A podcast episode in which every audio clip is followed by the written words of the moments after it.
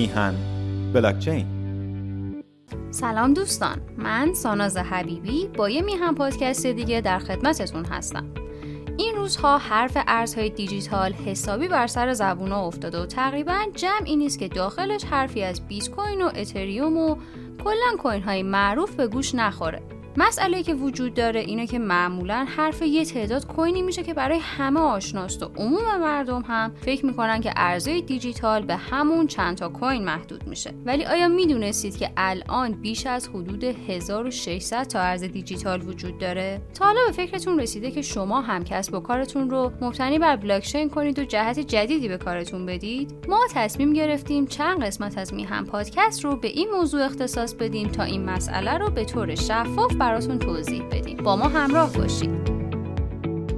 در صورتی که به فکر ساختن ارز دیجیتال مخصوص به خودتون هستید باید یه سری نکته مهم و کلیدی رو در نظر بگیرید. اول از همه خیلی مهمه که کسب و کارتون در چه حوزه‌ای هست. باید تحقیق کنید و ببینید آیا اصلا تکنولوژی بلاکچین گزینه مناسبی برای کار شما هست یا نه. برای فهمیدن این مسئله باید چند تا سوال از خودتون بپرسید. تکنولوژی بلاکچین فقط تحت شرایط خاصی کار می‌کنه و جواب میده. برای اینکه بدونید آیا برای کسب و کار شما کارایی داره یا نه چند تا مورد رو باید بررسی کنید. سوال اولی که باید بهش جواب بدید این هست که آیا کسب و کار شما به دیتابیس نیاز داره؟ بلاکچین یه تکنولوژی هست برای دیتابیس های غیر متمرکز پس باید اول از خودتون بپرسید که چرا و به چه نوع دیتابیسی نیاز دارید. سوال بعدی این هست که آیا کسب و کار شما نیاز به دسترسی مشترک بین چند نفر داره؟ بلاکچین پروتکلی هست برای دیتابیس هایی با چندین مشارکت کننده. یعنی مثلا برای تولید تراکنش هایی که دیتابیس رو اصلاح می‌کنن به بیش از یک نفر نیاز هست. مورد بعدی اینه که آیا شریک ها ناشناس و غیرقابل اعتماد هستند یا برعکس اگه شناخته شده هستن آیا ممکنه تضاد منافع داشته باشن؟ آیا شرکا نیاز دارن بهشون تضمین داده بشه که اطلاعات صحیح و امن هستش؟ سوال بعدی که باید از خودتون بپرسید این هستش که آیا تراکنش هایی که از طرف مشارکت کننده های مختلف ایجاد میشن به همدیگه وابسته هستن یا نه و در نهایت آخرین سوالی که باید بهش جواب بدید این هست که آیا قصد دارید واسطه هایی که در حال حاضر وجود دارن رو از بین ببرید یا نه.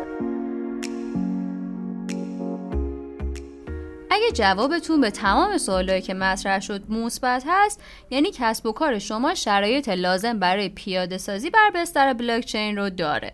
اگر به این سوال ها جواب منفی دادید یعنی بلاکچین برای شما گزینه مناسبی نیست. خب اگر متوجه شدید که بلاکچین برای پیشرفت پروژه شما گزینه مناسبی هست قبل از اینکه پروژهتون رو شروع کنید باید درک شفافی از چیزایی داشته باشید که برای موفق شدن لازم هستن. شرکت های زیادی کارشون رو با بلاکچین شروع می‌کنن و هزینه های گذافی برای این کار صرف می‌کنن. ولی در نهایت به خاطر نداشتن درک و دانش کافی شکست می‌خورن.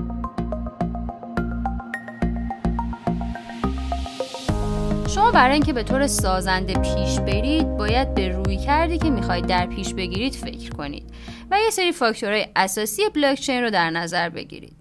این فاکتورها چیزایی هستن مثل اینکه شما چطور می‌خواید برای مشتری هاتون ارزش ایجاد کنید. قصد دارید کدوم قوانین جدید رو برای بازار تنظیم کنید. حجم فرصتی که در بازار دارید چقدر هست؟ با حریف هاتون چطور رقابت خواهید کرد؟ چه مزیت هایی رو به عنوان اهرم فشارتون قرار استفاده کنید؟ شروع این کار به چه سطحی از سرمایه گذاری نیاز داره؟ جذابیت های مالی این کار چه چیزایی هستند این فاکتورها برای تعیین موفقیت یا عدم موفقیت شما واقعا حیاتی هستند.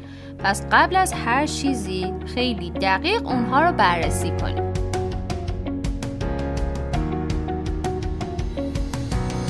خب توی این قسمت سعی کردیم به طور خلاصه توضیح بدیم که چه کسب و کارهایی می‌تونن بر بستر بلاکچین پیاده سازی بشن.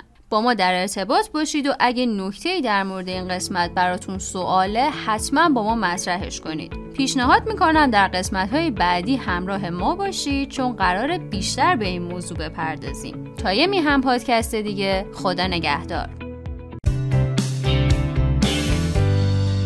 میهن بلاکچین.